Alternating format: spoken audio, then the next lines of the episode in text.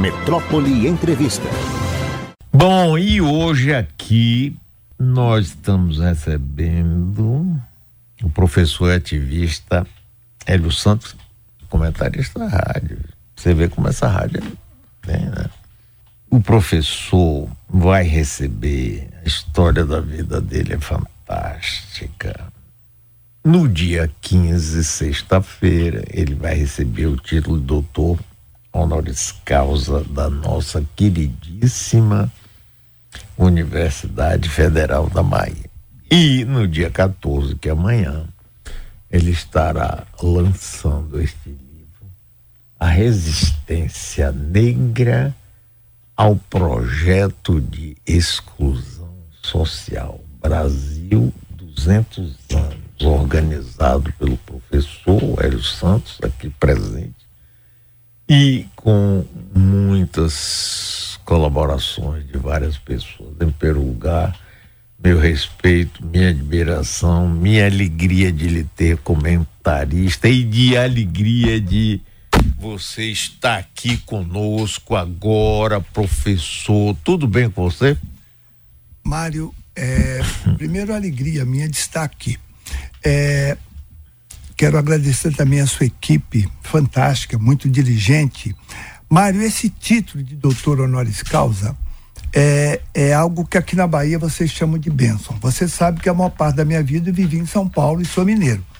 É, eu costumo brincar dizendo o seguinte, que aqui na Bahia as pessoas boas, que são muitas, eu conheci muitas pessoas boas, elas se aproximavam de mim, mas não, ficaram, não ficavam retidas, só ficavam as melhores. E as ruins eu não conheci. Então, eu acho que isso aí é uma benção, porque é, é, gente, como pessoas que já nos deixaram, como Edivaldo Boaventura, esse ah, educador, é como o Jorge Portugal, Ih, como Jaime Sodré. Então, isso. essas pessoas me davam é, Mário, um carinho que eu não sei se eu sou merecedor.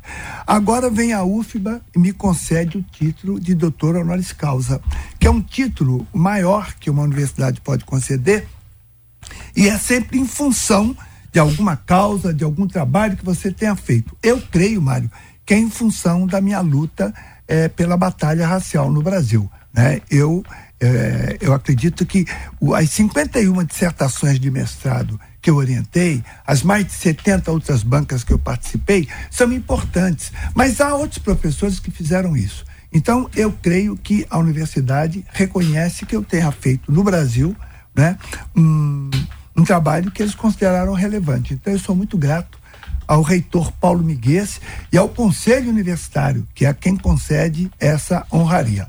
Reitero a alegria de estar aqui com você. Professor, rapaz, é, a alegria é nossa e minha aqui de ouvir seus comentários, de estar com você presente, ver você sendo homenageado com tanta justiça. Essa luta sua é uma luta difícil, complicada, altos, baixos, baixos e altos. Como é que você acha, professor Hélio Santos, que o Brasil racista hoje está? Qual a sua visão? É, Mário, há uma lei da física que você pode transladar para o campo social, que é a lei da ação e reação. Uhum. É, é, eu lembro que na metade dos anos 90, quando ainda no governo Fernando Henrique, eu coordenei o grupo que colocou esse tema na agenda nacional. Qual o tema? A necessidade de reparação. Né? O Brasil, como você sabe, Mário, foi o último a acabar com a escravidão. Uhum. É, ela durou 350 anos. Imagine, Mário, para cada 10 anos de Brasil, sete ocorreram sob o signo da escravidão. E fomos também o país que maior número de pessoas raptou. Quem vai a Washington, ao Museu Afro-Americano, que é algo que ninguém pode perder, fica sabendo, os norte-americanos raptaram 400 mil pessoas da África. O Brasil raptou 4 milhões. Peraí, peraí. Estados Unidos 400 mil Quatro, e nós 4, 4 milhões. Exatamente 10 vezes mais. Está lá, isso, isso é.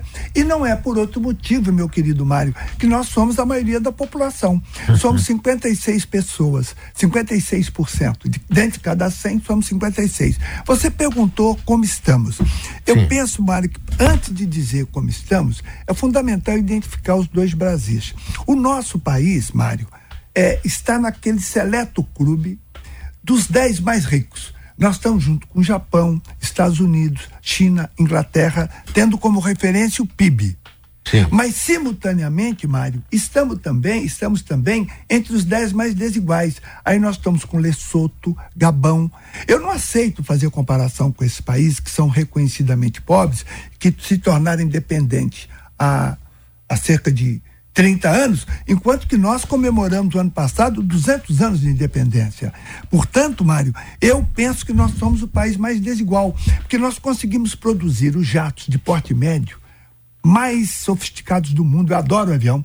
Os melhores jatos de porte médio do mundo são produzidos aqui. Mas esse mesmo país não consegue treinar as mães pobres para ferver água e impedir que as crianças morram de diarreia. A gente chama isso de assimetria radical. Esses dois países, Mário, então tem um país que está dando muito certo. Agora, se você me perguntar como é que a ciência social explica você estar entre os dez mais ricos e ao mesmo tempo entre os dez mais desiguais? A explicação é bastante singela. Dentre os dez mais ricos, Mário, o Brasil é o único de maioria negra. Então isso fica é, dentre é, Estados Unidos, Japão, China, Inglaterra, França, o Brasil é o único de maioria negra, ou seja, a presença é, maior do negro dificulta a distribuição de renda. Isso é o, é, é, é, é o, é a, é a, digamos assim, a, o, a, o raciocínio simples, porque é isso que nos torna diferente dos demais. Agora, quando você pergunta como está, Mário, houve avanços importantes. Houve avanços. Eu não vou eu não vou Sim. dizer que não houve avanços. Sim. É. E agora, por outro lado, Mário, nós continuamos, você percebe, Mário, nós temos hoje 21 milhões de, de famílias é, registradas no Bolsa Família. Uhum. E evidente, porque o, o, ano passado tínhamos 33 milhões de pessoas é, passando é, grave insegurança alimentar, que é fome. Mas a Embrapa nos informa o que, Mário? Em 2020, nós produzimos alimentos, proteínas, animais e vegetais suficientes, suficientes para alimentar 800 milhões de pessoas. Ou seja, nós podemos alimentar os 200 milhões de nacionais e exportar três quartos de tudo que produzimos. Então, tecnicamente, eu sou um país que não tinha que ter fome. Este país, é, a complexidade nossa começa aí. Tem fome, não deveria ter. Tem capacidade ociosa, tem desemprego, mas tem ao mesmo tempo pessoas com propensão dispostas a consumir não só alimento, mas vestuário, é, é, é material doméstico, é lazer. Ou seja, veja, Mário, que nós somos um país que se autoatribuiu limites. Porque se você tem capacidade ociosa, e ao mesmo tempo tem pessoas desempregadas dispostas a trabalhar e produzir, isso é uma, uma autoatribuição de limites e que tem e que está aqui é, conectado à questão racial. Então o que eu digo a você é que eu sou otimista porque eu tenho que ser, Mário. Né? Nós avançamos, temos aí três anos de um governo que veio depois de um governo que não era nada favorável a essa questão. Eu acredito que nós temos que deixar de usar band-aid para curar fratura exposta. Sabe? Agora, professor, me explique uma coisa. Se, se a maioria da população é negra, por que, que essa população não comanda o país? Como se explica? A elite, o, a burguesia, não é? Porque elite é um pouco equivocado, né? porque também acho. Né? Não, não, acho que é um grupo, nada de elite. Nós temos grupo hegemônico, né, é, Mário? Aliás, é. eu sonho para que nós tivéssemos uma elite, porque elite tem uma pois é, identificação pois com é, o povo. Pois é, não é elite. Não Até é, é um equívoco que eu tenho falado muito elite, mas eu é. a gente usa a expressão já corrigi, mas está errado. Sim, mas eu pergunto o seguinte: hum. É, essa burguesia que domina o país, não é, é, é por quê? Por quê? ela mantém esta população. Eu já estava falando aqui, professor, sobre um processo eleitoral. Né? Você tem, vamos, numa cidade, tem o prefeito, tem a Câmara, vereadores. E aí, dominando isso, tem toda uma estrutura de grande capital. Perfeito. Seja limpeza pública, transporte urbano, construção civil, especulação imobiliária, Perfeito. que aí elege, que compram e, e, e dominam aqueles que exercem os cargos políticos, seja no executivo ou no legislativo. Bom, sim, mas quem elege mesmo é o grosso da população, e o grosso da população é negra e é pobre. Sim, e por que que esse grosso da população vota nesta burguesia que trabalha para si próprio? Sim, que aí esta mesma burguesia sai dando um bombonzinho aqui, outro bombonzinho ali, então a gente asfalta um pedacinho de rua, a gente dá um emprego de uma prestação de serviço que é, é, não vale nada, que não tem nenhuma segurança social. A gente é, bota uma lâmpada de LED, faz uma praça, faz uma festa. é nitidamente um processo eleitoral no Brasil. É, outro dia eu estava conversando com a pessoa e disse: Nós não temos que aperfeiçoar a democracia, nós temos que lutar para sermos uma democracia, porque não somos. Porque esse processo eleitoral, professor, ele é feito para a vida toda manter esse status quo. Como é que a gente rompe isso, professor? É, Mário, você decifrou uma parte do enigma, você deixou uma parte para mim. Você você mostrou essa estrutura de uma forma brilhante. Há um brasileiro que eu tenho certeza que você gosta muito, que é o maestro Tom Jobim. O Tom Jobim disse que o Brasil não é um país para principiantes. É. Ele é complexo. né? É então, é, então, Mário, o, o, talvez, provavelmente, o eleitor negro é o único do planeta, desculpa, que elege o seu inimigo. Uhum. Agora, é, uhum. sim, não, não é adversário, é inimigo. Agora, o, o importante, Mário, é perceber o seguinte, que o sistema eleitoral brasileiro, ele não facilita né? A, a, o, o senhor falou do grande capital. O Congresso brasileiro, ele está lá é, e eu, eu não abro mão da democracia porque eu, eu e você viemos de uma época, né, Mário, em que você caçava deputados. Então eu quero sempre preservar essa claro. democracia representativa, que é o que nós temos. Mas uma coisa é certa: esse é um processo que está, Mário, em andamento. Né? Quando, veja como é que o Brasil é sofisticado. Nós criamos políticas na universidade para negros. Há uma grande fraude, Mário, sobretudo nos cursos mais valorizados. Agora, a gente sabe, inclusive o presidente da Câmara dos Deputados, o deputado Lira, também se auto-identificou como negro. Então, diante disso, é por quê? Porque há agora vantagens. Então, nós temos complexidades, né? É, agora, uma coisa é certa é, nós não vamos atingir outro patamar civilizatório se a gente não der centralidade à questão racial. E isso se faz mediante políticas públicas. Como o Brasil, no passado, Mário, é, concedeu vantagens. Repare, Mário, o Brasil começa no Nordeste. Salvador foi 200, por 214 anos capital do Brasil. É, a primeira escola de medicina se instalou aqui, a primeira escola de direito em Olinda. E, no entanto, rica é o Sul. Recentemente, nós percebemos pessoas do Sul fazendo discurso contra o Nordeste, o que revelou um profundo analfabetismo histórico. Porque os europeus que foram para o Sul receberam vantagens, Mário, grandes vantagens. E eu quero dizer o seguinte: eu sou a favor. Eram pessoas empobrecidas, todas elas analfabetas, assinavam com polegar, e era gente muito pobre. Em São Paulo, o Museu de Imigrante tem as fotos, as crianças todas descalças, os homens tentando sorrir sem dentes. Então eu não aceito a ideia, Mário, dizer que os europeus que vieram para cá eram pobres. Os europeus pobres, Mário, que tinham algum tipo de coisa, algum tipo de recurso, jamais se aventurariam no Atlântico. Só vieram os muito pobres. Então eu acho que isso é uma origem importante. o, o, aquilo que não, eu nunca diria isso, mas a nobreza europeia os denominava de ralé. Mas eram os mais pobres.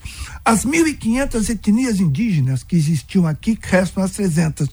E os milhões de negros que foram escravizados. Nós temos tudo, Mário, com esta origem de ter feito um país absolutamente diferente, porque nós temos diversidade. As novelas mostravam mais italianos, mas nós recebemos espanhóis, portugueses, franceses, ingleses, eslavos, alemães, receberam uma ampla colônia eh, árabe, recebemos judeus de várias procedências e recebemos a maior imigração japonesa do mundo. Então, nós temos, Mário, a diversidade é uma riqueza intangível que este país tem. O problema é que aqui nós hierarquizamos, em vez de fazer integração. Então, nós temos que dar centralidade à questão racial. Quem tem que discutir isso é o ministro da Educação, o ministro da Saúde. Então, é, é, eu penso, Mário, que é, o fato do negro votar no seu inimigo, inimigo, né? Sim, É, ele, sim. Vota, ele vota no seu inimigo porque, Sim. uma vez eleito, ele opera contra. Isso é algo, Mário, que ainda demanda tempo. Este livro que você comentou, Mário, A Resistência Negra ao Projeto de Exclusão Racial, é um livro que foi feito ano passado, quando o Brasil comemorou 200 anos eh, de autonomia. Ora, veja, a, a independência acontece em 1822, mas a escravidão só acaba em 1888, ou seja, o Brasil estava independente e por 66 anos escravizando negros. Nós, eh, 34 intelectuais negros, os mais importantes do Brasil, decidiram, eh, eh, Mário, eh, em artigos pequenos, mostrar o seguinte: o que o Brasil poderia ser se ele tivesse feito diferente. E é, é para o lançamento deste livro que eu convido todos amanhã aqui é, na, na, na, na, na Faculdade de Direito aqui da, da, da UFBA, aqui na, na sala da congregação, nós vamos lançar este livro. Que horas vai ser isso? Vai ser às 19 horas amanhã. Agora, professor, essa imigração toda que você fala que foi inclusive para o sul tinha um objetivo de tornar branca a população. Sim. Não é isso? Sim. É, eu, Mário, eu sou a favor da diversidade. Sim, o, Brasil claro. tinha, o Brasil tinha que ser povoado, ele era muito grande. Veja, a minha, essa posição minha não é de toda a liderança negra. Eu sou a favor da diversidade. O escândalo, Mário, é não ter estendido essas vantagens a quem estava aqui há 350 anos construindo o país. É. Mário, se tivesse ocorrido isso, a gente aqui hoje talvez estivesse discutindo outra coisa. O Brasil teria, seria espécie de uma Suécia incrustada, uma Suécia mestiça incrustada nos trópicos. Não fizemos lá atrás e hoje tem uma coisa muito grave, Mário. Os descendentes destas pessoas que se beneficiaram são aqueles que se colocam contra as cotas, que se colocam contra as vantagens que a população negra é, O é, professor conquistando. recentemente começou a se falar também em racismo reverso. Eu achei tão interessante Bruno falou. Racismo reverso, professor, que tudo agora é mimimi. Se uma pessoa é maltratada é, com atos racistas e denuncia, ah, agora não se pode fazer mais nada, a gente tem. Meu Deus, o que é isso? Mário, querido, é, para, para que você possa exercer racismo, antes de tudo você tem que ter poder. Aí eu pergunto, quantos bancos, quantas redes de televisão a população negra tem para dizer, olha, eu não quero loiro aqui, eu não quero. Ora, então, se você tem algum negro com algum tipo de ressentimento, eu quero dizer que os mais novos têm até razão. Eu conheço vários, vários cotistas negros aqui da UFBA que moram em bairros distantes. Quando eles chegam em casa, Mário, quando eles estão voltando, se tem ali alguém do tráfico, ele nasceu ali, ele cumprimenta e segue. Mas se tem uma batida policial, ele tem problema. Porque os objetos que ele tem na, na- na- sua sacola serão jogados no chão, ele será desrespeitado. Então eu quero dizer, Mário, que não existe racismo reverso. Porque, e o mimimi, Mário, de um país violento, né? A gente tem que assumir é um país em que se estupra, é um país do feminicídio. É, Mário, a gente sabe disso e os médicos sabem melhor que todos. Você não cura uma doença se você não diagnosticá-la. Ora, se você não assume que há uma doença, esse é um problema sério, porque você não vai curar esse paciente. Então, nós temos que assumir que nós temos essa questão. E como é que a população negra, Mário, retribuiu todo esse brutalismo, violência ao longo do tempo? A, a- a- população negra retribuiu com musicalidade, com festa, com criatividade, em todos os ambientes, Mário, em que a população negra tem o controle, os brancos não são aceitos, são todos bem-vindos. Há uma diferença entre ser aceito e ser bem-vindo. E nós fazemos assim, Mário, não é porque nós somos bonzinhos, é porque é da nossa cultura. É, a nossa cultura é albergar, é sim. é trazer para dentro. Então, eu penso que no passado, segundo Darcy Ribeiro, nós civilizamos o Brasil pelo trabalho. O Brasil se tornou um grande player na produção de commodities como açúcar, café, ouro. Ele, nós achamos que agora nós vamos civilizar de novo pela equidade. A equidade, você só materializa a igualdade, Mário, pela equidade. Nada mais desigual do que tratar a todos igualmente, porque a história das pessoas são diferentes. Né? Então, é pela equidade que nós vamos. É, nós nunca, Mário, tivemos uma política que beneficiasse só a nós. Eu estive à frente é, de quem colocou o tema das ações afirmativas, que são as cotas nas universidades. Eu Sabe qual a primeira coisa que se fez, Mário? Hum. Foi. É, primeiro, era só para quem vinha da escola pública. O negro da classe média, minha filha, por exemplo, não, não teria direito à cota porque ela veio de uma escola particular. Então você vai disputar. É só para quem veio da escola pública.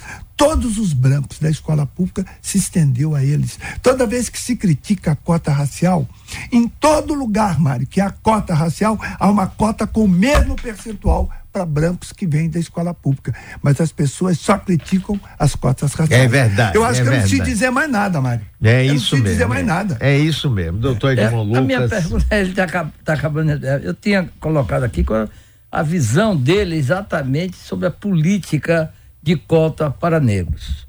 Porque quando eu fui deputado estadual, nós fizemos, uh, tínhamos um projeto aqui que era de cotas, mas era para um período de 10 anos para alunos da escola pública, não era para negros, era para alunos oriundos da escola pública. Aí a minha pergunta é exatamente qual a visão do senhor nesse momento só essa cota, essa política de cotas para negros?